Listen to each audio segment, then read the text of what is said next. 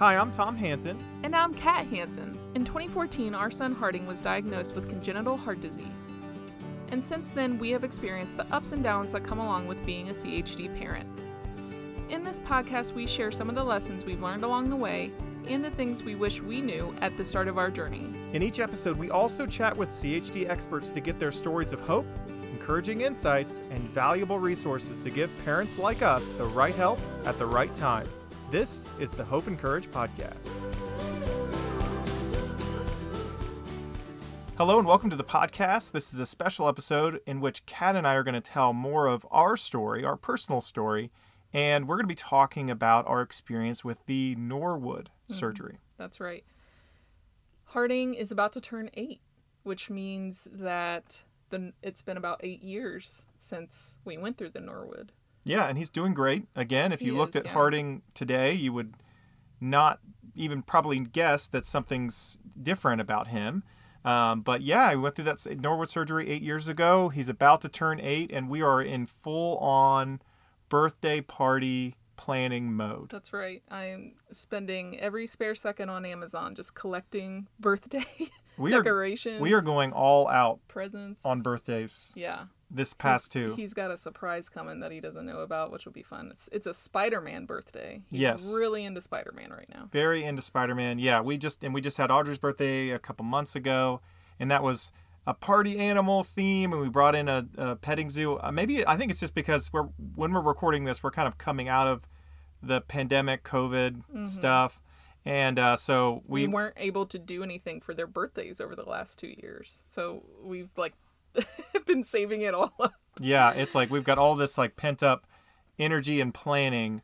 Uh, Kat is uh, in the driveway shooting off Roman candles, running around. You got streamers taped to your body, and you just That's roll, right. At all around- times. At all times, Yeah. just all in. But my concern is though that I think we're setting a really dangerous precedent. Oh, for sure. Yeah. This Kids are good. Our kids are going to believe time that next year we are going to be in big trouble. they're going to believe that this is what happens every birthday, Right.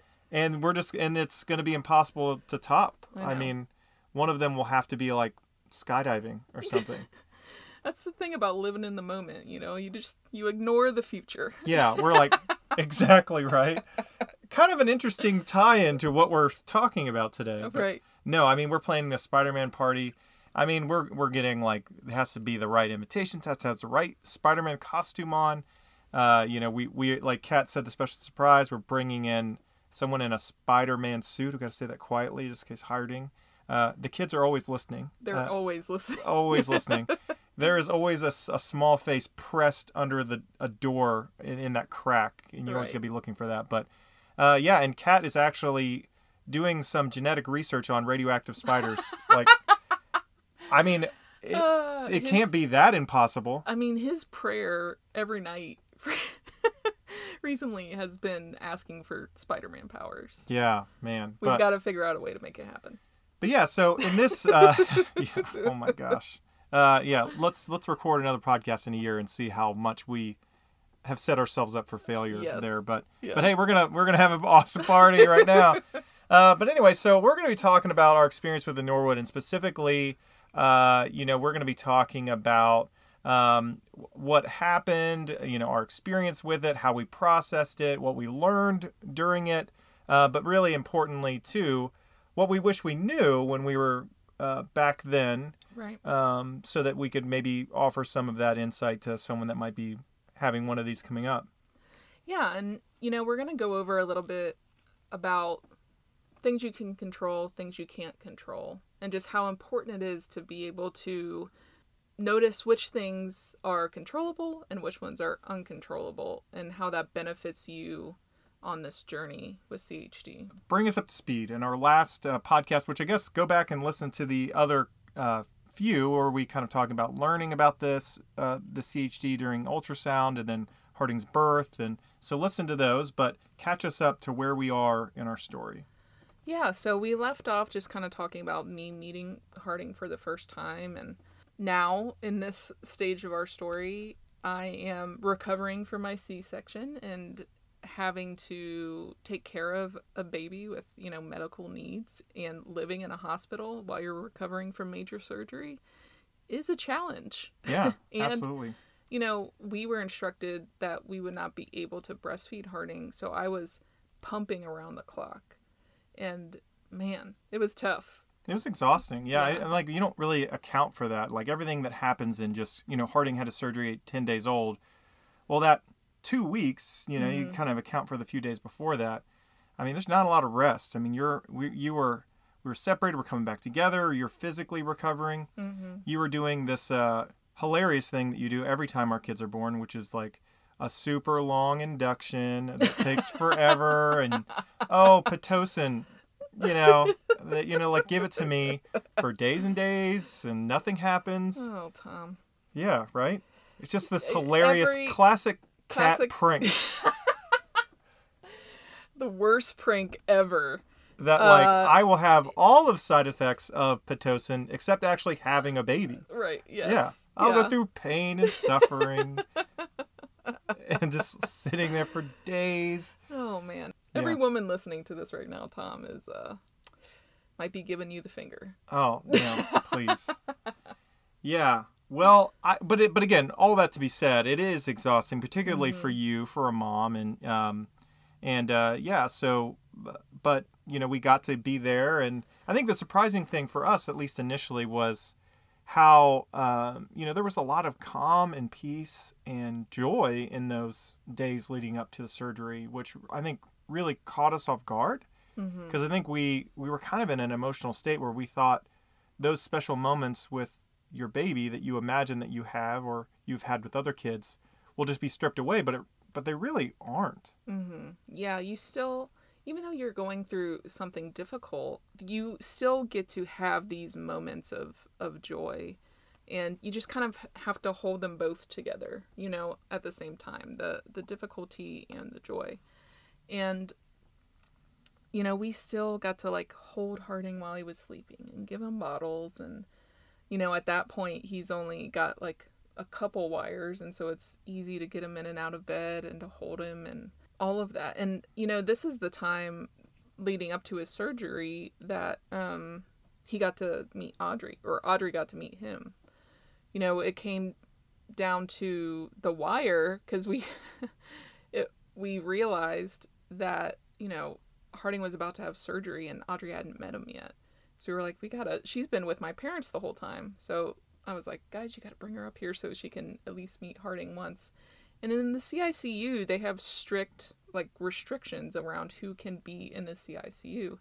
Um, so she was only able to come up for 30 minutes to see him uh, the night before, the day before his surgery, and it was really sweet. You know, that was Yeah. a sweet moment that we re- that we ended up getting, and just seeing her be so excited to see him and to want to hold him and to want to give him a bottle or in a binky and to already see that like nurturing nature come out in her was just really sweet. Yeah, and I think that was just one of the big lessons was yeah, I mean, CHD is no joke. There's a lot of hardship there. Um, we have experienced it for sure, but just because there's hardship doesn't mean that there's no joy, right? Th- those things, you know, hardship doesn't just suck it all away, but I think it it feels like that as you're anticipating it mm-hmm. coming. You know, when we got our CHD diagnosis, it just feels like all that stuff was taken away from you and that you're mourning the loss of normal and all those things that you expectations that you have in your mind about what you're going to do with your baby. Man, sometimes they look differently, but man, there's still there's still so many really great moments. And you know, we really enjoyed and cherished that those 10 days Yeah, in the and- And to the point, we enjoyed it so much to the point that like when it was time for his surgery, we were like, does he really need it? Like we just didn't want things to change because he looked good initially, you know, for that first week. And and we were having so many of those sweet moments, but you know, his health slowly started deterior- deteriorating. Is that how you say it? Yeah, but not in a like a visible way. They the way they put so you know Harding's born, he's there, and they pretty much just told us he'll tell us when he's ready for it. Mm-hmm. Um, so they're obviously checking him every day, and he was hooked up to a monitor, which we didn't know it at the time, but we know now is a pulse ox pulse oximeter, just to kind of read the oxygen levels in his his blood, and uh, which looked like a little a little red thing on his toe, right? And so his like toe was always his toe or finger was always glowing like ET kind of thing. uh, it was you know it was no discomfort at all. It was just a little little thing on him. But over the days, he you know the machines would beep a little more and Mm-hmm. they'd check a little more closely at things and um, you know at the end of those 10 days they they just told us he was he was ready his body's telling us that he's ready and Right. um, trying to make sure that they gave us some good time without putting him in any danger Right. And you know the the staff were so supportive during that time leading up to his surgery and just making sure we had everything we needed, making sure that we could achieve the things we wanted to achieve with the time that we had, you know. So while I'm pumping around the clock, they're making sure I've got a, a pump machine. They're making sure that my breast milk is being stored. And every doctor that would come in and every nurse that would come in were always so kind and gracious to us and patient and understanding. And also just really good at communicating what was going on. You know, I think that's part of the CHD journey that can be kind of jolting for parents is like, oh, now I have to learn medicine. I have to learn the anatomy of a heart. I have to learn all the things that come along with CHD. And it makes a big difference when you have medical staff that is willing to explain it to you over and over again. And it's until you get it and to field all your questions. And i'm just we're so thankful for the cincinnati children's staff and and how helpful they've always been in this. Yeah and you know if you're listening to this and if you're at all intimidated by all the medical jargon and all the things it's like you learn it. Yeah. you know it's not yeah, I guess I was going to say it's not like rocket science or heart surgery, It but it is. is. But it It's is actually exactly it's that. exactly like that. But but but guess what? Humans learn rocket science, you know, and you're going to be one of those. You you know you learn enough, and it, and it's in over time you're speaking the lingo and you just pick it up. Mhm. But yeah, at first it, it's intimidating. We've been there, and mm-hmm. um, but you just you're just there, and there's a lot of supportive people, and I think that was the uh, the other thing about being in the hospital is yeah, it's uncomfortable. You're sleeping on the little bed thing and eating the hospital food, which at Cincinnati Children's they had like La Rosa's, which was pretty good. legit, you Yeah. know. So it was pretty good. I've eaten it so many times I will never be able to eat it again. Right. But at the time I enjoyed it. yeah Yeah, but the CICU, you know, it- if you're thinking like, what was it like to be in there that long? Well, you know, for us, it was really comforting. You know, for sure, there's times when you just want to be with your baby, and you're Yeah. like, hey, just back off, give us some and you can Yeah. communicate that in a you know kind way, right? um, but most of the time, though, because you're just anyone that is there to help your kid or to keep your kid safe, you're just like, bring it in come on come in. on in you know like we were in those glass walls so in the cicu at, at cincinnati children's it's like glass walls so everyone can see everything Mhm. um, but uh, you know i was almost like these walls are these glass walls are a little too much. I mean just knowing that i had someone staged you know at the station looking at the monitors we had someone sitting right outside. Mhm. people were in constantly you know uh, for me it was just like yeah it, like i looked at all of that as just resources to keep my kids safe and i just felt a lot of comfort. Yeah. You know it, they're in a and it's a time when you can not off for a quick nap and know that your kid's safe and you Mm-hmm. can jump down to the cafeteria for for a minute and grab some food and get some fresh air you know and Mm-hmm. not have to hover knowing that your kid is in good hands and there's lots of really trained people watching over them it's just so for us for sure there's definitely times when we were like wanting a little space but early on it was like no space is fine Yeah. totally fine yeah Yeah. um, and and you get to know these nurses and doctors to the point where you're you're like oh it's you know stacy she's my favorite nurse. I'm so glad she's here. And you know you develop a rapport with them or there was a doctor that you fell in love with and you got excited every single time he came to the door. Oh yeah. I mean it's i like don't know if we can say his name right now but it's uh it was really funny. It was a really special time in my life no i mean i i will i have no shame in Oh, saying yeah? this uh, but you know it's again you you kind of you, you know it's like as a parent of older kids it's like the way i feel when my kid comes home and you know an outside person out someone outside the house was kind or helpful or taught our kids something, Mhm. they kind of become a hero to you. And you're just like, oh my gosh. You know, like, great example. You know, Audrey is a thumb sucker. Mhm. I mean, we, she came out of, out of the womb Oh with, yeah. the, with her fingers in her mouth, sucking so loud you could hear across the room. Our pictures are, you know how you can get like ultrasound pictures or 3D pictures? Her pictures were her like sucking on her hand or sucking on her thumb. And so as she got older, we did everything to get her to stop. Yeah. We did it all. We we showed her the Daniel Tiger videos. We talked about it, talked about it, talked about it. We did the the thumbnail polish. We did the rewards. We Mm-hmm. did the punishments. Like we're gonna take something away if you don't. And would- nothing worked. Yeah. Literally, she would suck that nail polish right off. That Yep. like that really nasty sour stuff that you put on there. Yeah. And she just keep sucking the thumb. Mhm. And then one day, we go to the dentist, and dentist looks in her mouth, and then comes out and goes, "Do you suck your thumb?" And she's like, "Yeah." And he goes, "Well, if you keep sucking your thumb, it's going to damage your teeth." She never sucked her thumb one time after that. Hasn't done Literally it since. immediate change, and we had spent over a year. Yeah. This trying to was, get her to stop. I think in kindergarten this happened or something or first grade, something like that. And we were both just shocked. I know. Like that's all it took? I I mean, I am like, can I hire you, dentist? I want to hire that dentist to come in and go, if you don't clean your room, it's going to damage your teeth. just like any, I mean, I was just like, oh my gosh. Yeah. You know, anything that's helping you Yeah. is just so great. And uh, I mean, and just so, so take that feeling, Yeah. times it by a hundred for a surgeon, a doctor, a nurse, just Yeah. anyone that is like going to keep your child safe. And, yeah, alive. Yeah. and you hero worship. Yep. I Oh, did, yeah. and I and I did. I was like, "Do you guys have trading cards?" Because I would collect them. I would totally collect them.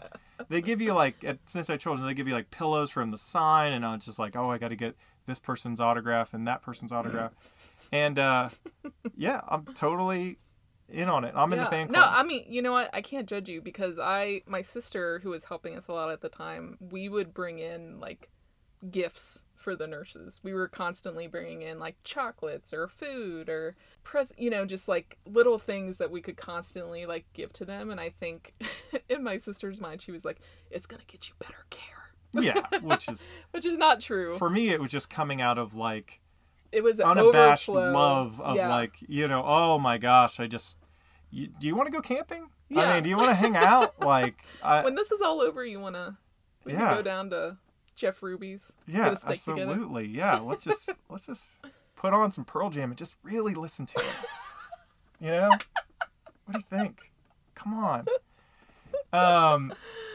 Oh my gosh. and so okay so we're we're we're hero worshiping all the people and Mhm. watching them out the windows and kind of getting the feel of everything Mhm. and then in walks the our The- surgeon Our surgeon, yeah. which we are giving him the name dr hartman Yes. see what we did there That's yeah. Names change for privacy purposes. yeah and yeah and so, So- I, I guess i can't show you that back tattoo of his name On your back. on my back Wow, I did not know that existed. i just want him i always feel like he's got my back All right. so wow, Tom. yeah so anyway yeah we call him we're gonna for the purposes of this we'll call him dr hartman Right. Uh, and but so, he is a is a, a pediatric a pediatric cardiac surgeon. He performed all three of Harding's uh, surgeries, open heart surgeries. right. And so we had actually met him. And I guess it's normal practice. You meet the surgeon before you know the child's actually born. So we had already gotten a sense of like who he was, and even during that meeting, there's a kind of a funny story out of that first meeting we had with him. You know, he's he's you know very matter of fact and as most surgeons can be and and then uh I think didn't you ask a question, well what if something goes wrong or was it wasn't it something like that? I don't know. I think he just made this or statement. did he offer this I think he just offered this statement Oh, okay. unprompted. Yeah. So he looks at us straight in the face and just goes, If there's a mistake, it won't be because of me cuz I don't make mistakes. That's what he said. "Yeah, that's right. Yeah." Which I And- mean, I was like, in normal life, if you encountered a human like that at the grocery store, you'd be totally turned off, right? You'd be like, okay, Mister, you know, "Yeah, la di da." yeah, Yeah, in my uh, last uh, performance evaluation at work, I said that if there's a mistake made here, it will be someone else because I don't make mistakes. Yeah, like if you said that I, uh, anywhere else, I lost my job actually Oh. after that. No, I'm we're gonna have to talk about that But- after. that's got major implications.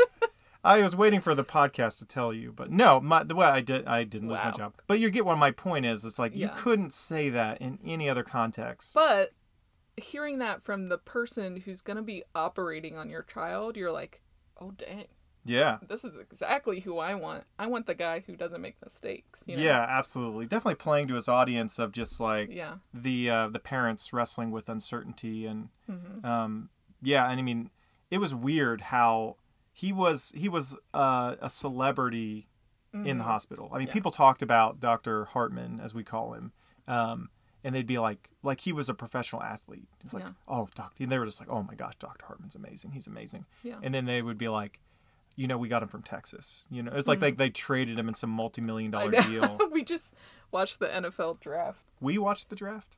I'm sorry, I watched the draft, all three days of it. I I tried to tell you, no one actually watches this, and you're like, it wouldn't be on if people didn't watch it. Oh, Oh. we got some. We got the Bengals got some good picks. I'm happy with it. Yeah, yeah. I I enjoy watching football games. Mm-hmm. Like if someone if they're playing, I find that entertaining. Anything else, I I cannot. I'm not entertained by it at all. Yeah, that uh, the short story behind the football obsession for me is that during the pandemic, I was looking for things to comfort myself, and having grown up in a football household where my brother was playing it, my dad used to play it, and it was on all the time. It became this like comfort mechanism during the pandemic for me, listening to football and watching it.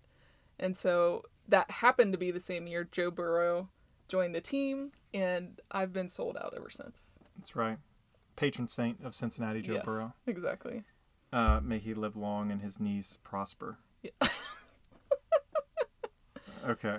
So we meet Dr. Hartman. Uh, you know, he's like a celebrity athlete and you know, he, he basically he he's wearing these this like pristine pressed white coat Mm-hmm.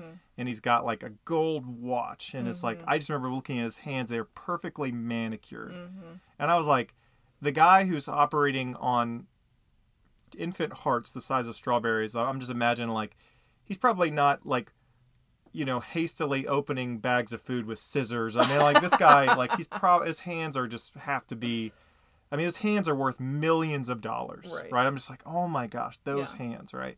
And so uh you know, he was he just like so collected and you know manicured and everything is proper and pristine. He just kind of he kind of floats through the CICU every Always groupies, like his Like- his supporting staff, or is just like scurrying him. around him all Yeah. the time, and um and so you know he meets us and we see him every day before surgery. He does like a, a day long surgery every day. Yeah, Every day he does a day long open heart surgery on a child, which is yeah. crazy. And then he goes and visits his patients yeah, afterwards. and So, so he would come in every day and check on Harding. Yeah, absolutely. Yeah. And it would just be like quick. He'd look at all the monitors, look at him, you know, you can just tell I'm just imagining he's just like visualizing the human anatomy within him, you know, it's Yeah, crazy and so- beautiful mind, like all the math equations going through his head. and- yeah.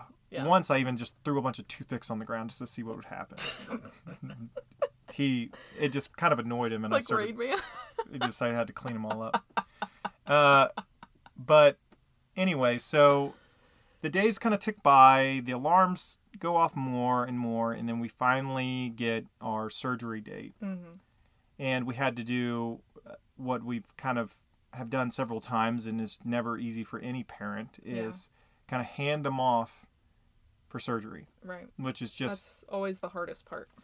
yeah, it doesn't get easier. No.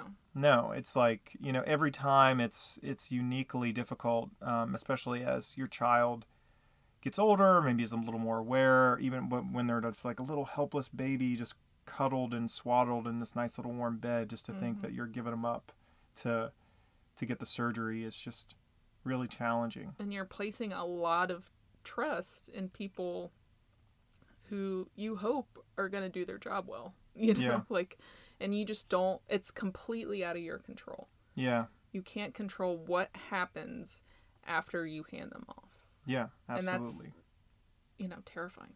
And that's a great segue, I think, to the biggest lesson, which is like for us, it was just separating the controllables, the things that we can control, and the things that we can't.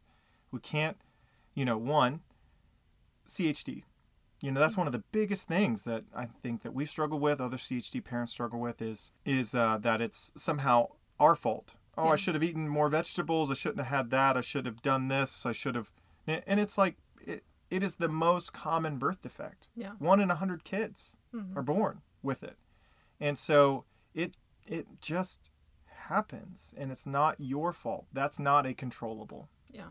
and letting go of that surrendering that is really important but other ones are yeah uh, you know the surgery the surgeon the all those things that you're not in the room it's not on you worrying and beating yourself up and agonizing over it doesn't make it any better. Hmm. Doesn't make it you have no control and so it's another thing to surrender surrender. But one thing that you do have control over and this is something that i think really helped us is have a plan for that day. You hmm. know it's going to be a day long surgery so you know who do you want with you? I think for us it was we had specific people that we wanted. We have specific people that we really didn't want there and that's hmm. okay. There's not a lot happening in the first hour it's just prep and so you can maybe at that first as soon as I hand off, I think we always would go down to the cafeteria and just get a big breakfast. I mean, we'd, Yeah. we'd get like, I mean, they're just putting him under anesthesia at that point. So no surgery's actually happening yet. So we're like, okay, we're going to go stuff our faces and come back. yeah, and it was just like I would get the biscuits and gravy and Yeah. pancakes and muffins and coffee, and for us, it was kind of it was almost symbolic. It was just mm-hmm. like we're we're actually like living out the the reality that we have no control here. Yeah. And so, therefore, we're going to allow ourselves to walk down the cafeteria and eat and keep our phones on us, you know, but we don't have like us sitting there in the room, you know, chewing on our fingernails isn't Yeah. going to impact one thing in that surgery room. What you can control is how you take care of yourself during that time. Yeah. That's that's what you can control. You can control your state of mind, you know, you can control what you're going to do during that time. Like you can control so many things about yourself that makes it a more bearable existence during Yeah. that time. That's not to say that like, well, I can just make my fear go away or I can just like make my stress go away or anything like that.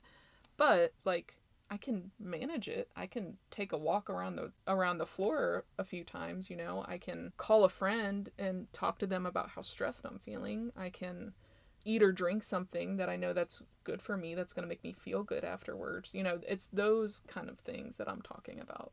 Yeah, and you know, we prayed and prayed and prayed and Oh yeah. you know, and that like our prayers and is but at are something we can control. Mm-hmm. But I think you know we gave it up to God. You Yeah. know, it's like you know I thought we had a great podcast with Jenny Muscatel, Mm-hmm. and go back and listen to it. She's a CHD parent. Her uh, child is, is is in the adult years now, but um, you know, one of the I think one of the best things that we talked about in that podcast was just that CHD brings to light or brings I guess to the surface things that are true for every human, but I think every human has more of an ability to be in denial or Right. to ignore them, right? Like one of them is that our days are numbered. Mm-hmm. You know, that's true for every single person. Yeah. But you know, and and the other one is like you got to live for today, make the most of today, and we don't know what the future holds, so we're going to make the most of today, and you know, and I, I think that's something that we've got to deal with on a daily basis. But gosh, that's true of everybody. You know, just the other day, you you called a friend Mm-hmm. because you're like, you know what? I'm thinking of this friend from high school and I haven't talked in a while and I don't know what the future brings. So I want to make sure that nothing goes unsaid and I get an opportunity to tell her how much she meant to me. Yeah. You know, that that's like that's a great lesson that I think most people don't know and don't live by, but as CHD parents, we, we kind of have to. It's a it's a inescapable reality in our lives. Yeah, and the other thing is, you know, when we were going through COVID, we actually uh, got one of these charts and put it on the wall Yeah. of like, what are some things that we can control, what things we can't. We can't control politics. We can't control, you know, other people. We can't control the choices that they make. We can't, you know, but what we can control is like our stress level and what we do to relax and our own cleanliness or whatever it is, right? Right. It's like, like again, a lesson that um, a lot of people are wrestling with anxiety and depression around uh, society now, but it but the idea of surrendering things that we can't control and just letting them go and just focusing on the things that we can control to bring us peace and confidence Yeah. is So- what we had to learn and most people should learn that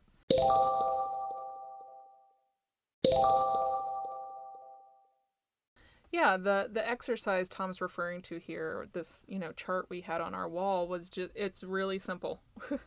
it's just a piece of paper with a a big circle in the middle. Outside the circle, in the space outside the circle, you list the things that are out of your control. Things you don't have any control over. The result of your kid's surgery. How many days your kid has, you know, stuff like that. And then inside the circle, you write the things you can control.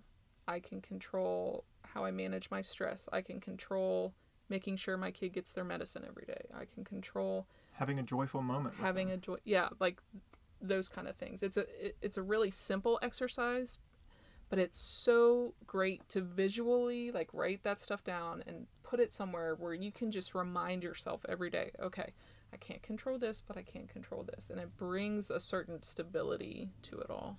Yeah, we had to learn that and wrestle through that, and but it was, I mean, to kind of go back, it was really hard to to do the initial handoff, and Yeah. we had a really special moment that really helped us and just really inspired us in a lot of ways.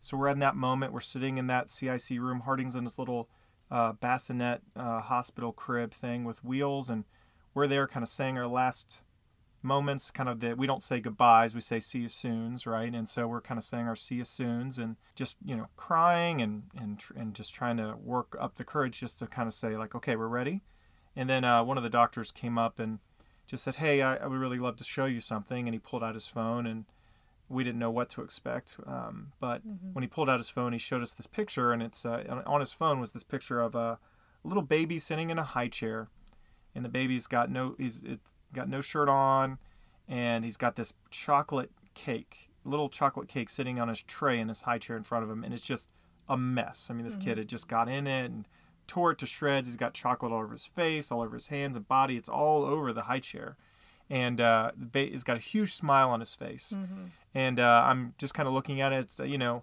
it's a good picture but i'm almost like what Why? why are you showing me this right now Yeah. and he looks at me and he just says, uh, "This is my son. Uh, this is his first birthday. A picture of his first birthday, and he had the same surgery your son's about to have." Mm-hmm. And It I was, was a just really, floored, Yeah, yeah. really powerful moment. and it really helped us go, "Okay, all right." It, it gave us the hope and courage that we needed, right? Yeah. And it's so funny, you know. We we uh, I, I know we've talked about this, but uh, we did write a book and telling our story called Hope and Courage. And the inspiration, though, I think from that book was really, you know, one, there being a lack of resources and positive stories out there um, around CHD, specifically single ventricle uh, CHD. But, you know, that picture giving us hope, giving us courage to make that step, it changed everything for us. And I think for us, you know, when we think about what we want to do, what mark do we want to leave on the world or anything like that, it's like we want to do everything we can, specifically for CHD parents, Mm-hmm. to do exactly what that picture did for us. Yep. And we hope that this podcast and our hope is the book, it's coming out. Uh, we worked really hard on it. We're really proud of it.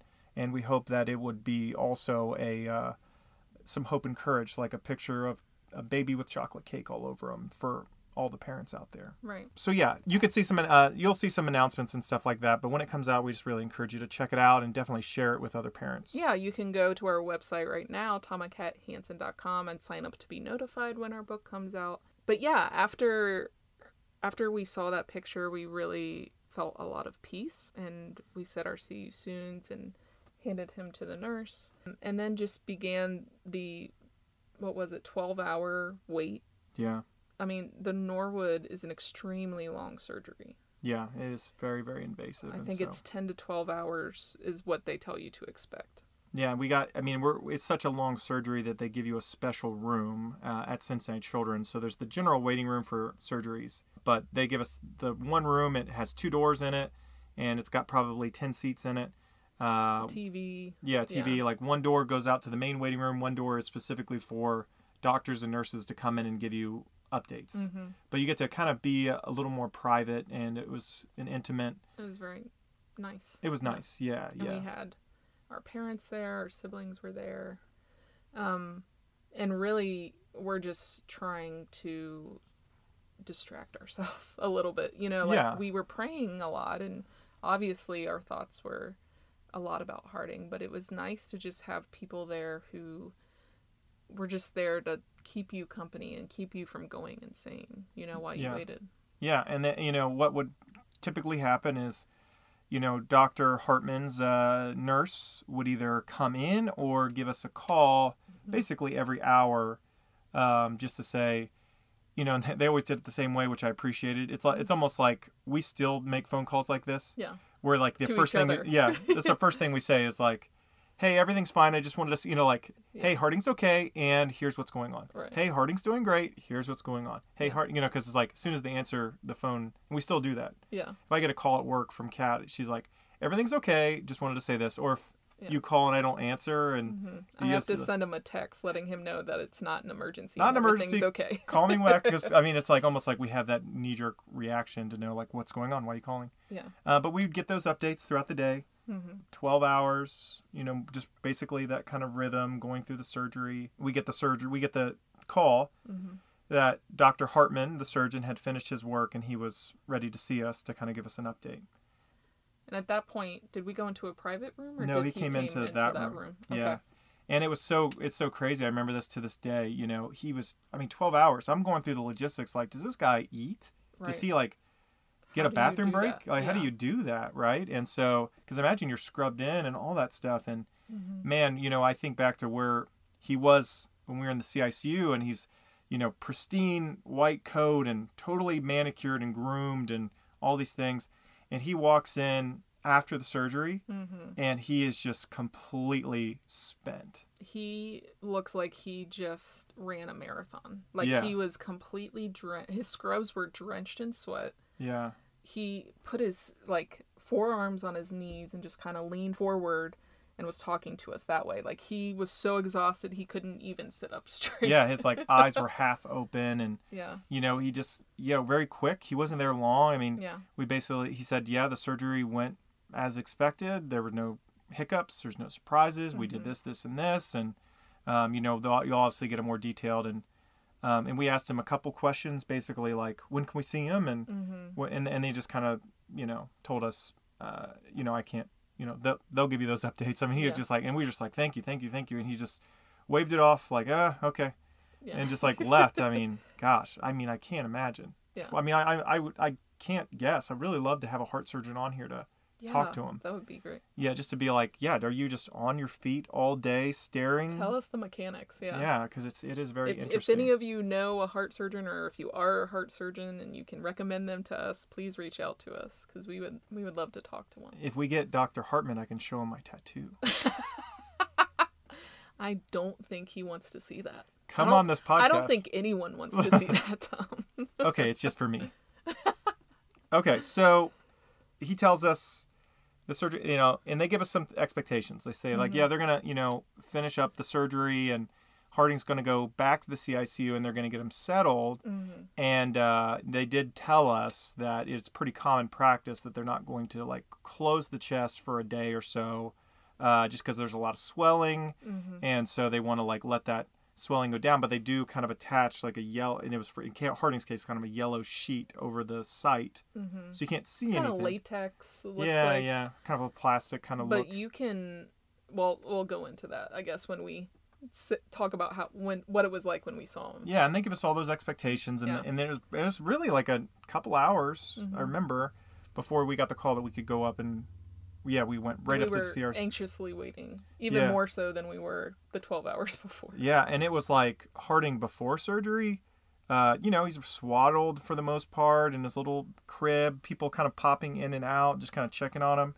But we walk in there. There's probably eight people in his room. I Mhm. mean, and I can't imagine what they've been doing for a couple hours. I mean, they're just checking monitors, listening, looking at stuff, like looking at charts. I mean, they are just like all hands on deck, getting him settled. and he's completely covered head to toe, literally head to toe in wires. Yeah, they're There monitoring is a everything. monitor, something monitoring his brain. There's something monitoring his heart, obviously, monitoring the rest of his body. It was hard to like see Harding through all of it, right? And then obviously there's like the patch that's on his chest, and you can still see the heart beating. Yeah, it was which like- was crazy. I remember looking at it thinking it was just like a little goldfish under Yeah. under a sheet. You know, Yeah. it's like what it looked like. And Mhm. I, and again, I I did make the mistake of kind of you know you get the advice as a CHD parent like don't Google, don't Yeah. Google things. and I Googled. I didn't take the advice. I Googled and I saw a kid in that state. Oh man, it just wrecked me, and and it Mm-hmm. It's it is still- tough. Yeah. It's still hard for me to see those photos. I mean, I, I, I follow a lot of obviously CHD parents on Instagram, and there are a lot of those kind of pictures, and it is triggering for me to like see a picture like that, and it just takes me back to that moment and instantly makes me feel fear. You know, Yeah, it's it's, it's, tough. So just make sure you guard yourself. You know, it's Yeah. like it's like all those things are there to keep them safe and alive and healthy, and you got to just kind of repurpose your mindset there, Yeah, reframe it. reframe it. Those yeah. those things are all there to keep your baby alive. They're lifelines. And you know what's crazy Yeah. is you know, I don't know. I think we've talked about the the surgery, the Norwood surgery, and how sophisticated and you know crazy that we know they're not fixing it. They're not. You know, they are. They're re they're redesigning. Right. They're redesigning the human circula- circulatory system, and as impressive as that is, it's nowhere near as impressive as the human body's ability to accept it. right. Like you can Adjust to it. you can Yeah. redesign and it was i mean man it, they, he was in uh, he he looked like he was in rough shape when we came in there and there were a few bumps in the road we'll talk about but you know skipping ahead a little bit it was crazy that in a week or so two weeks he's coming back together and he's looking like nothing happened Mm-hmm. you know it's like the human body can like little babies like that They're remarkable. like they can they can be like little rubber balls that's what they've described it like Mm-hmm. you know i think we we spent so much time with doctors and nurses in that time and you know they talk about it like that's why i'm in infant care is because you can you it's can inspiring. you can put you can make an intervention a surgery a, a, you know a, a medicine and you can see a kid go from like a complete 180 and they Mm-hmm. walk out of there like nothing happened you know that's such a great thing to be an inspiring thing to be around like you said absolutely but yeah he, he definitely looked like he he was in rough shape there Yeah, we we did find out he got like vocal cord paralysis, which is really normal that's really common for with that uh, surgery yeah. the the Norwood. You know, they have to kind of move the nerves to operate. Uh, so he did have a little bit of that, but other than that, I mean, he was recovering well. So yeah, he's recovering well, and uh, yeah, they they close him up. They start weaning him off the medicines and kind of weaning down the machines, and everything's kind of moving forward. And we get to the point where uh, they're going to extubate him, which means that the breathing tube that they insert for surgery is taken off, and that's and taken out, and that's because he's on a respirator this whole time as he really recovers from the heavy stages of surgery. And this is a really critical time because it's just like blood oxygenation is the blood blood oxygen level is such an important indicator that they're watching, right? Right, and they're watching the heart rhythm. Yeah. Yeah. And so like taking away the the breathing tube and, and the respirator to have him breathing on his own is just like okay, that's It's the big, big hump. deal. That's a big Yeah. hump. And so I mean we're we're getting there. They extubate him. They take it off and they immediately put like a, the nasal cannula, which is just like the the the rubber tube that fits inside the nose, right? Mm-hmm. You like you'd always see babies at Cincinnati Children's. They always stick stickers on their cheeks, and they would cut them into hearts, so it always Mm-hmm. looks super cute. But just to hold the the n- nasal cannula in place to pump in pure oxygen, just to keep the oxygen level. So they take it out, put that on, watching him, watching him, watching him, dialing it in, and he seems totally stable. Yeah, he seems good. He's like so happy. He's Yeah. like, I have a video of him just like his eyes are just going everywhere. He just like looks like he's so much more alert now that it's out. Yeah, absolutely. And uh, and so at this point, we are just completely spent. Oh yeah, I'm uh, completely exhausted. Yeah, you think about the we birth. hadn't been home yet. yeah, yeah. We think about the birth, your C-section, pumping around the clock. Yeah. You you know, transferring back and forth from hospitals, getting everyone back in the same hospital, being with Harding for ten days, and then going through the surgery. and then the days of recovery of just like round the clock, Mm-hmm. you know, trying to make sure that he's getting stabilized. And we're, but then at this point, Harding is stable. Right. And so one of the nurses just comes to us and just says, "Hey, um, you guys are have, have been through it. Harding's stable. We're watching him. You know, this is not. You know, this was a, a big deal. Not something we took lightly. But it's just like, why don't you guys just you go home? It's already it's already like eight or nine uh, o'clock at this point. Go home, take a shower. We sleep- live 20 minutes from the hospital, Yeah. so we could do yeah something like that. and then yeah. just like come back first thing in the morning and just like have a shower in in a sleep and, and we wrestled with it you know the guilt or whatever and but we just kind of said you know what we we really could use that and they are caring for we're not caring for Mm-hmm. well, him and in my any way sister was coming up to watch him for a little bit longer for us. yeah and so Yeah. we we took him up on the deal and we Yeah. I, remember, I I remember getting in the car windows were down because we hadn't had any we hadn't even been outside Yeah. in like weeks hmm and uh, you know it was like it was June at night. It was just like it was like 80 degrees and nice, and we were just driving down. I remember we were even on the interstate with the windows down, just air blowing, hmm and uh, Feeling relieved. yeah, we're we're we're 15 minutes down the road, and my phone rings, and I just want to say real quick, this is a this was a scary moment Yeah. that we're about to share. Um, it doesn't happen to everyone. It was a unique circumstance for us. Everything Yeah. worked out, but just wanted to give everyone a heads up that this was kind of a scary moment. Um, we just wanted we just wanted to be honest about our experience and all the parts that happened. But Right. anyway, so my phone rings. I answer it. It's the same nurse from 15 minutes ago who told us to, who didn't tell us, but just said, "Hey, I we would be willing to let you kind of go get some rest." hmm And she just said, Harding coded. Remember her saying those words. hmm Uh, he went into cardiac arrest. We gave him chest compressions. You need to come back. Yeah. And it was, oh man, it was, Yeah, it was. You know, you you struggle to make that decision to leave your kid to go home and like get some rest and take a shower. You're like, what if something happens? You know, and and we've worked ourselves through that to be okay with leaving, right? And then 15 minutes into going home, we get a call saying he's not okay, and I instantly feel guilt. yeah, Like this is my fault.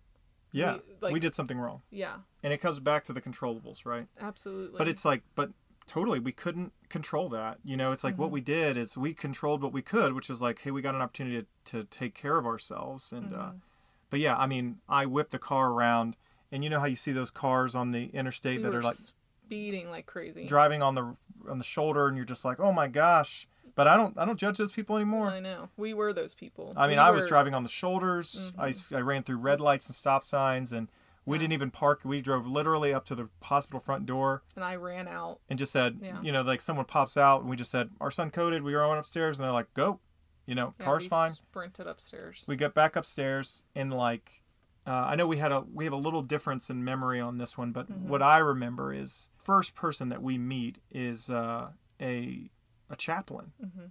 and that was just we we're just like trying to process. Well, because I mean, you've seen it in movies, right? Like Yeah, what do you think when you hear? when you meet a chaplain, it means someone has died. That's what that means. And Yeah. so our first reaction is Harding's gone. And that was yeah, The nurse didn't even say whether or not he was stable on Yeah. the phone. Like we didn't know. We just knew he coded and we needed to come back. yeah, that was just like everyone meant, meant well. It's not to yeah. say bad no, of anyone, She didn't do anything wrong. but the but the chaplain Yeah. knew nothing. right. She just said, oh, "We knew." She was like, "I heard that there was a situation, so I came to support." And we're like, "Well, what happened?" She's like, "I don't know. Is he okay?" We, I don't know. I'm sorry. And it's just like, Can Wh- we see him? okay, what's going? Like, know. what is happening? Right? Like, you know. And so we get back there, and man, you know, there could there could not be another human body in that room. I know. We thought there was a lot of people in the room after he got out of surgery. There's probably three times as many people Yeah. in his room at this point. Yeah, We can't see him through the sea of bodies. It's like a crowd of bodies inside of his room, Mm-hmm. and they're all just like, you know, you can't even see the crib, you can't see Harding with all the people in there, the crowd. Right. And then we kind of walk up with the chaplain next to us, and one of the doctors, Dr. Burns, who we've had on the podcast. that's right, real name, uh, but uh, who we've gotten uh, close a, to. Yeah, he's a friend of ours now. But he comes out and he just said, "Yeah, I'm the one that you know did the compressions." He tried to explain. He's like, I, you know, very suddenly there was a change in his rhythm, and we don't know what happened. And uh, and I I remember I could not understand what he was saying. He was saying very plain things. I just kept being like, "What? What? What?" Yeah. And then so finally I just go, "Is he alive?" Mm-hmm. That's like what I said. I just like, just is he alive? And he goes, "Yes, yeah, yeah, he's alive. He's stable." And I mm-hmm. was like, "What does that mean? Mm-hmm. Like, what does stable mean?" You know? And he's like, uh, "Yeah, like he's stable. We." We, you know, we gave him chest compressions for I think it was like seven, eight minutes or twelve minutes. I forget what it was. I don't remember. But then at that point, you know, he's he's stable, which we I later learned like he's okay, right? And everything's kind of back to where it needed to be. But then it was we go back to zero. He's he's intubated, breathing tubes back in. On ice He's on ice packs to protect his organs. Yeah, from the from the um, the cardiac arrest, and he's in a medically induced coma Yeah. for three days. He was like that.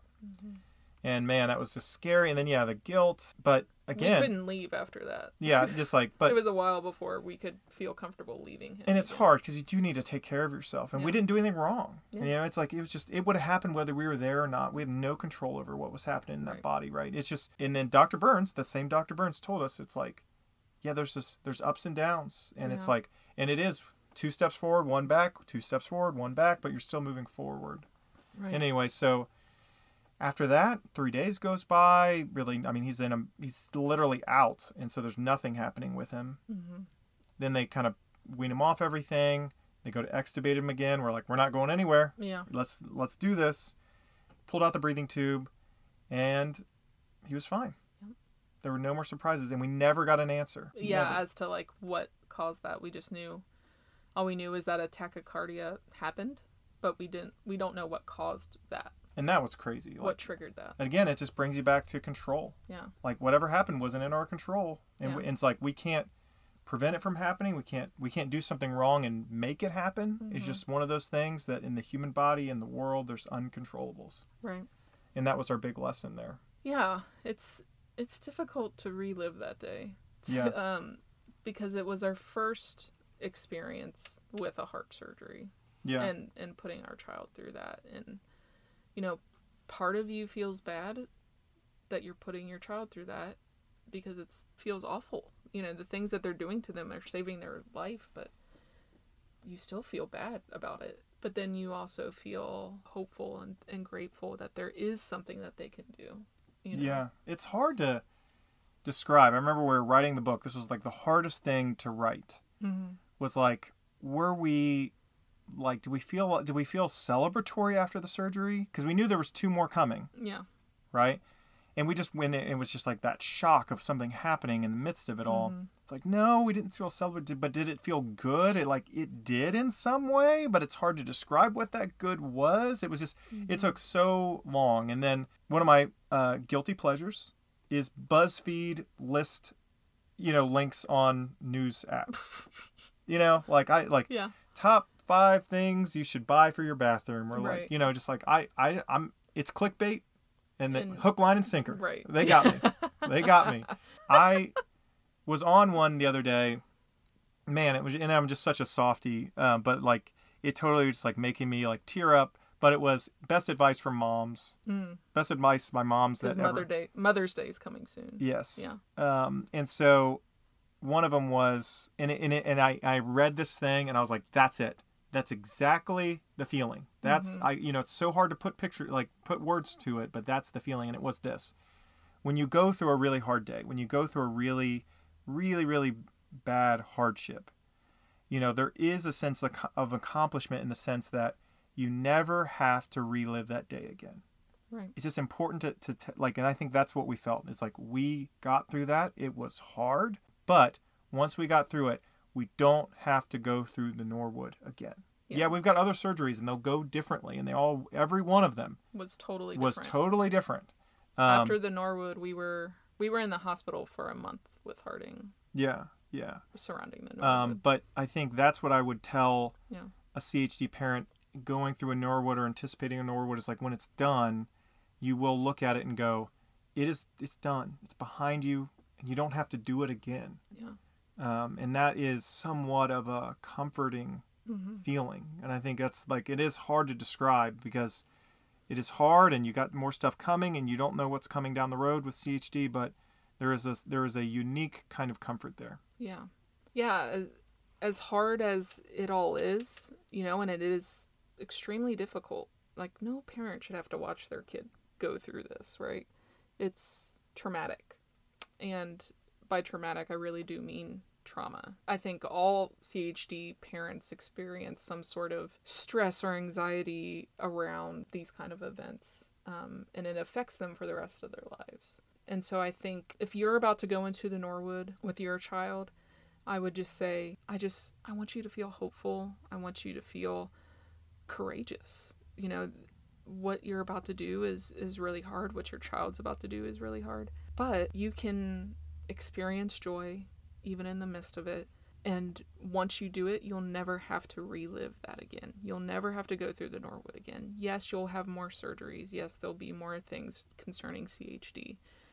But it will never be specifically the Norwood experience ever again. Your experience is going to be unique to you. It's not going to be like ours. It's not going to be like anybody else's. And there are things that you can control in the midst of that experience, specifically things to do with you. And then you have to surrender the things you can't control. Um, because if you don't, it's it, it just makes things harder. Yeah, so there's going to be more of these. You know, we've got the interstage period Mm-hmm. uh, between surgeries. We've got the Glenn procedure and the Fontan Mm-hmm. down the road, and um, and then we'll probably talk about what our life is like now Mm-hmm. with a with a eight year old kid with CHD who is trying to be bitten by radioactive spiders all the time. You know, anytime he does anything risky, I'm just like, do you know what we went through to get to make you alive right now? You are a multi-million dollar investment. That's right, man. You gotta. There's an ROI factor here, buddy. You need to make sure. Uh, no, but uh, he's great. So we'll tell more of that story as we go through. But just know that no two CHDs are alike. No two CHD experiences are alike. But we hope that you can relate to pieces of this, parts of it. We hope that it can be generating some hope and courage for you if you're mm-hmm. anticipating going through this, if you're currently going through it, or if you have in the past. Mm-hmm. Um, I think it's just always good. You know, for us, we just wanted to. What is it? What What are kids like who have this? What What mm-hmm. was the you know? There's so much uncertainty there, and I love just being able to at least shed a little bit of light in one story and how it went for us. And I just want to point you guys to a free resource we have on our website. We have a list of the things you should bring with you to the hospital. So if you haven't checked that out yet, make sure you go check it out. It's on our CHD Parent Resources page, again at tomandkathansen.com. That's our episode for today. Thank you so much for listening. In addition to this podcast, we have lots of other resources to help support, encourage, and equip CHD parents. These can all be found at tomandkathansen.com. The one we are most excited about is our book. Yes, we have written a book. It's called Hope and Courage Real Life Lessons from the Parents of a Child with Congenital Heart Disease. It's a must read for CHD parents because it gives you a story that only you can relate to and valuable insights you need to live a happy and fulfilling life. It's almost ready and you can sign up now on our website to join our mailing list to be the first notified when it's ready to be purchased.